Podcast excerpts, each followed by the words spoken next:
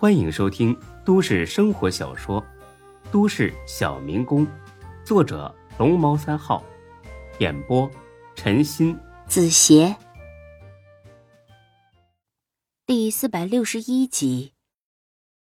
这三个小混混一买了一溜烟跑了，或许是太过紧张，其中一个出门的时候还摔倒了，很是狼狈。韩娇呢，也没了先前的慌张，反倒是哈哈的笑了起来。孙志也乐了，哼，你这大姐变得也够快的。有这么好笑吗？你没摔倒过？韩娇听这话，笑得更欢了。我不是笑他们，我是在笑你。孙志一皱眉，笑我？我有什么好笑的？我叫你惹上麻烦了，这个三姐可不好惹了。孙志那叫一个来气。我可是替你打抱不平的，一个谢字没有也就罢了，竟敢笑我，简直没良心！喂，有点过分了吧你？啊，过河拆桥啊！早知道就应该把你揪出去。韩娇很得意的拍了拍孙志的肩膀。你舍得吗？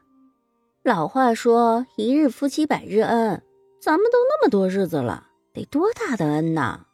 这话让一边的才哥李欢目瞪口呆。他俩是不认识韩娇的，更不知道孙志有这么个前女友。本着看热闹不怕事大的心态，李欢才哥贱兮兮的笑了起来：“ 嘿嘿嘿，孙志啊！”这是怎么回事啊？夏兰知道不啊？孙志瞪了眼才哥，看热闹是吧？是不是想趁火打劫啊？嘿嘿嘿，别说的这么难听嘛，都是好朋友，完全是出于关心你的目的嘛。当然也不能白关心，是不是？都知道啊，你这人最大方。哎，这样吧，拿个三五千的封口费。意思意思就行了。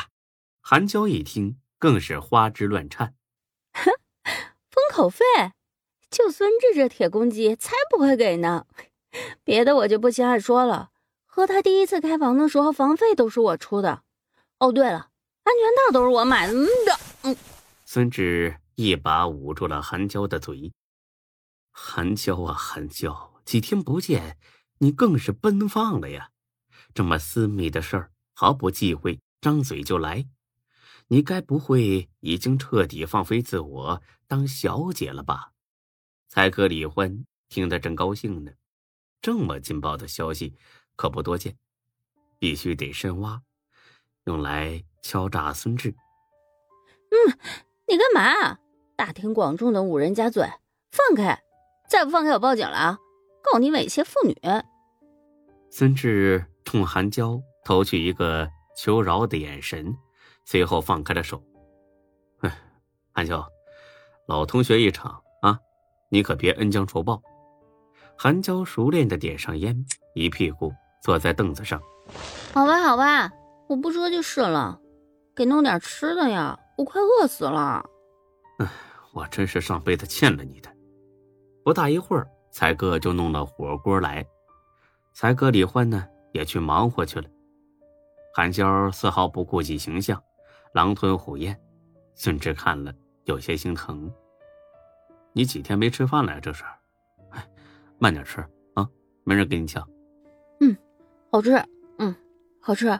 你不知道，我这几天光顾着躲三姐了，整天藏在旅馆吃泡面，根本就没吃过一顿正经饭。没想到你开了这么一个破店，东西还挺好吃的。你这是在夸我？嗯，算是吧。哎呀，难得让你老人家夸一回。哎，对了，这到底怎么回事啊？别急啊，等我吃饱了慢慢跟你说。差不多半个小时，韩娇终于吃饱了。嗯，嘿，我的妈呀！你稍微注意一下自己形象好吗？哎，你说你明明长得挺漂亮的一姑娘，非得这么狂野？韩娇很是挑逗的看了眼孙志，怎么？是不是想跟我从头再来呀？哎，别别别，我胆小，你可别吓唬我。那是单纯的想跟我上床？那更不是了。哎，我跟你讲啊，我腰坏了，对女人没兴趣。瞧把你吓的，你愿意，我还不愿意呢。孙志那叫一个哭笑不得，真想问一句：你凭啥不愿意？不过还是算了吧，少惹事为妙。行了，别扯淡了。哎，说说怎么回事？嗯，是这样的，我不是想当模特吗？经人介绍，我就认识了三姐。三姐那边有个培训中心，临时招生，七天学费两万，贵是贵了点儿。不过她说培训完了之后，百分百能跟一些中小品牌的服装集团签约，一年赚个二三十万不是问题。我一想吧，也挺划算的，就决定报名。但是我没钱呢，只能跟他借喽。当时他也没说利息的事儿啊，还请我吃了顿饭。我反正是喝醉了，稀里糊涂的就在借条上签了字。后来他就拿着借条来找我，我一看利息高的吓人，这才不到一个月，两万就变成六万了。我上哪儿弄这么多钱去啊？当然还不起，也不想还啊。可三姐认识不少小混混，就让他们来吓唬我，又是在我租的房子上喷漆的。又是给我打恐吓电话，说一周之内再不还钱，就把我弄洗浴中心去当小姐。我害怕了，所以干脆跑小旅馆去住了。这才消停了几天啊！今天上街的时候又遇到了他们，他们就追我，我就跑，然后就稀里糊涂的跑你这儿了，就这么回事儿。孙志新说：“如果真是这样，那韩娇确实够惨的。真的，你可别忽悠我。”哎，我忽悠你干什么？有必要吗？我还指望编笑话骗你，让你给我出头啊！孙志乐了，行，算你有性格，都被人追的满大街跑了，还不来打算求我？那你怎么办呢？这个三姐迟早还会再找你的。韩娇又点了根烟，一副爱谁谁的架势。唉，到时候再说呗。我就不信他能抓住我，抓住了也没啥了不起的，他还敢杀人啊？大不了挨顿揍呗。让你去当鸡呢？让我当就当呗，又不是木偶，逼急了我一刀捅死他。你也是没脑子，什么狗屁培训班啊？还签约？哼，真有这种好事儿，轮得到你？你老大不小了，怎么还这么天真呢？活该被坑！喂喂喂！你少教训我，我又没让你给我挡着，刚才是碰巧跑到你店里来的。哦，我明白了，是不是觉得我给你惹事儿了，怕他们来找你？不用怕，你全推我身上就是，反正虱子多了也不愁。再说了，就你这破店，也没有砸的必要吧？本来就跟废弃了似的，谁有那个闲心再来砸一遍？你你懂什么呀？我们就是这种复古风格，这不叫复古，叫寒酸。行，我不跟你计较。哎，说正事儿，你打算怎么解决？拖着呗，还能怎么解决？那你怎么不报警呢？报警？呵呵，他情人就是个当官的，报警有屁用啊？什么官啊？不知道，反正挺厉害的，不然他也不会用这些明目张胆的敲诈了。我们这一批有十几个学员呢，除了我之外，都老老实实交钱了。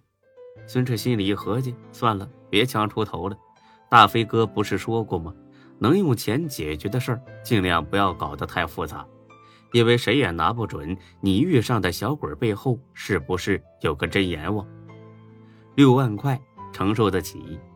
哼，那你真是有够性格的。算了，帮人帮到底，送佛送到西。我给你钱。你赶紧还了拉倒，以后呢，别再跟他有任何联系了。不过咱们可说好，这钱是我借给你的，你迟早得还我。换了旁人，肯定马上拿钱走人。至于是去还钱，还是自己挥霍，那就不好说了。